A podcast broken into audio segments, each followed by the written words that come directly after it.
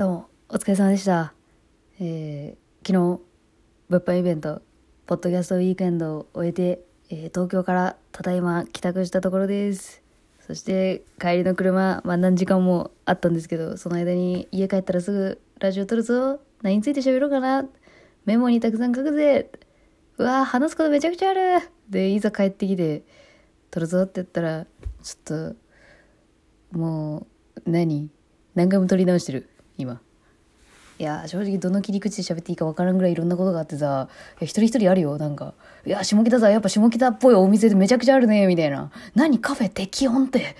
漢字2文字なのにすごく品があってあもうね」みたいな話それるの。下北沢という街について喋るか。え嘘マジで？車のナンバーだけで駐車場がどこにあるか分かるようになってんの？ここのイオンタウンみたいな話とか。っていう話もあればもちろんイベントそのものの話。出店者意見として他の出店者さんとこんな交流ありましたとか。リスナーがこんなのがいてねとか。うわこんなやばい人もいたよみたいな話とか。やばい人って言うと逆にみんなハラハラしやすいよね。今聞いてるリスナーが自分のことやばい人判定されてたらどうしようとか。思われたらどうしようみたいな。あもうみんな思われたらどうしようどうしようになっちゃった。大丈夫です。すいません。すいません。やばいって言ってもいろんな意味ありますから。うん。逆に気になる感じになっちゃったね。まあなんかもうとてつもなくあの一日で、ちょっと多分2週間は持つんじゃないかっていうぐらいネタがありすぎてさ。とりあえずでもやっぱ帰ってきて、まずは一言イベント全体の感想ちょっと話そうと思います。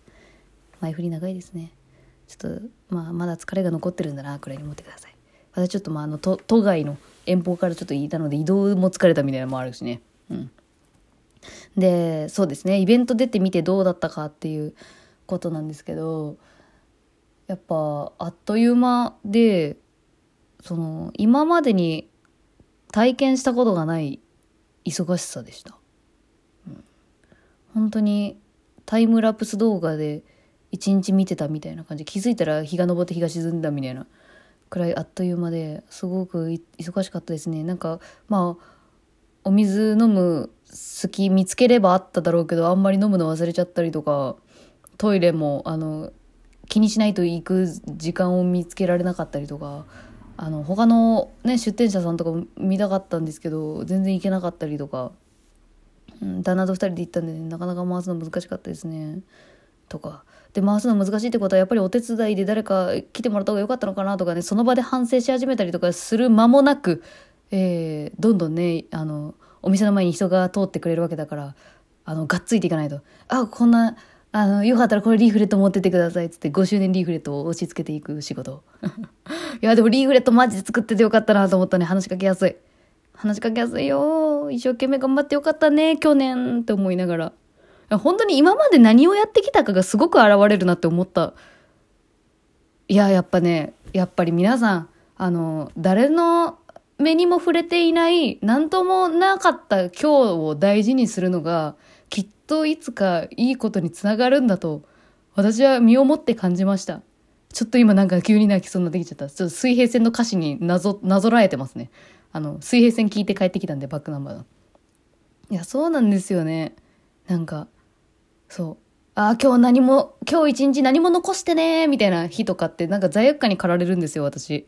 まあそれはちょっとまあ完璧主義が良くない方向に向いてる時って大体なんか毎日なんか嫌な気持ちで夜寝てしまうというか、こんな自分はダメだと思って寝てしまう日とか、なんかそんな日を1年換算したら365日中多分200日ぐらいそんな日なんじゃないかみたいな風に思ったりするわけですよね。で、その200日は誰の目にも触れないまま、たまたま起きたミラクルの1日にスポットが当たってその時にすごくみんなに褒められると嬉しいみたいな、その繰り返しみたいな。で、まあそのスポットの1日だったんだと思います。昨日が。すごい本当に、あの、みんなから嬉しい言葉を本当にもらって、いややってきてよかったなっていうことと、あとやっぱ不思議だったのが、あの、あ、じゃあそれ次これやるわ、みたいな、次の案がすごく出てくる、あの、場所でした。私的には。うん。まあもちろん反省点が多かった分、ここ改善したいっていう、あの、そういうのもあるんだけどね。あの、私のところはさ、テントを持っていかなくて、日差しが意外と暑くてさ、あ、こんなに暑くなると思わなかったみたいな。日焼けしたからね、なんなら私と旦那二人とも。日焼けしたりとかしてて、暑かった、あ、テント必要だったかとか、あとさ、あの、お金のやりくり、あの、あの、小銭を用意しておくとか、100円玉ね、50枚ぐらい欲しかったね、みたいな話とか、そう。あの、結局さ、私もバイトでさ、接客業多かったからさ、レジの裏側って、レジ袋大の引き出し、中の引き出し、小の引き出しでちゃんとさ、場所決まってんじゃん。で、この違う場所に違うものを置くとさ、怒られるじゃないですか。物は、あの、あるべきところに戻しましょうとか、注意書きのテープ、テープが貼ってあったりとかするぐらいさ、しっかりしましょうねって言われてる理由がすごく分かった。あの場に行って、そのスタッフ用の、ちゃんと、あの、レイアウトも考えた方がいいなと思ったのよ。私はさ、そのディスプレイのレイアウトばっかり考えてて、見栄えばっかり気にしてて、裏側のことを何もやってなかったんだけど、実際は、その、今回無料で特典のユットモステッカーを差し上げたりしてたんですよ、購入者特典で。で、そのユットモステッカーをいろんなところに置きすぎて、嘘、あれどこ行ったで？ちょっとそこに置いたよみたいなで、揉めるみたいな、ちっちゃく。え、ちょっと紙も、紙袋どこ行ったどこ行ったっつって、あ、ここにあるじゃんって怒られるみたいなさ。ああいうことが、起きるということが盲点だった。いやー、私はバイトこ、何年やってたんやと思って。それをそこで活かさないでどうするってね。まあ逆にまあディスプレイの方では活用できました。やっぱレンタルビデオ店でね、その陳列とかね、こだわってましたからね。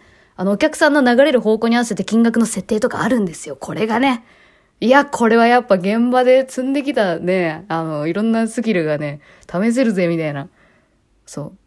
その、胸張ってやれる部分と、まあその盲点見つけて、くそーみたいなことがあったりとか。いや、もうとにかくその、な、な、なやっぱ、お店屋さんごっこですよね。でもやっぱ子供の頃からずっとやりたかった。おままごとの延長線上って言うと、あ、まあもう、あれですよ。すいません。なんか、おままごとって言うと、あれこれディスりの、あれ言葉だね。違う。いや、うん、でもお遊び感覚じゃないんだよな。それが面白いところというか、いやまあもちろん、うん、難しいな。なんて言ったらいいんだろう。なんかでも、そう。まあでも本当に、あのうん、言葉難しい。でもすごい、あの、命が燃える、燃えた、多分。一瞬で一日溶けたもん。本当に、あれですよ。あの、瞬間瞬間を生きてたんで、多分マインドフルネスやったと思う、あの一日は。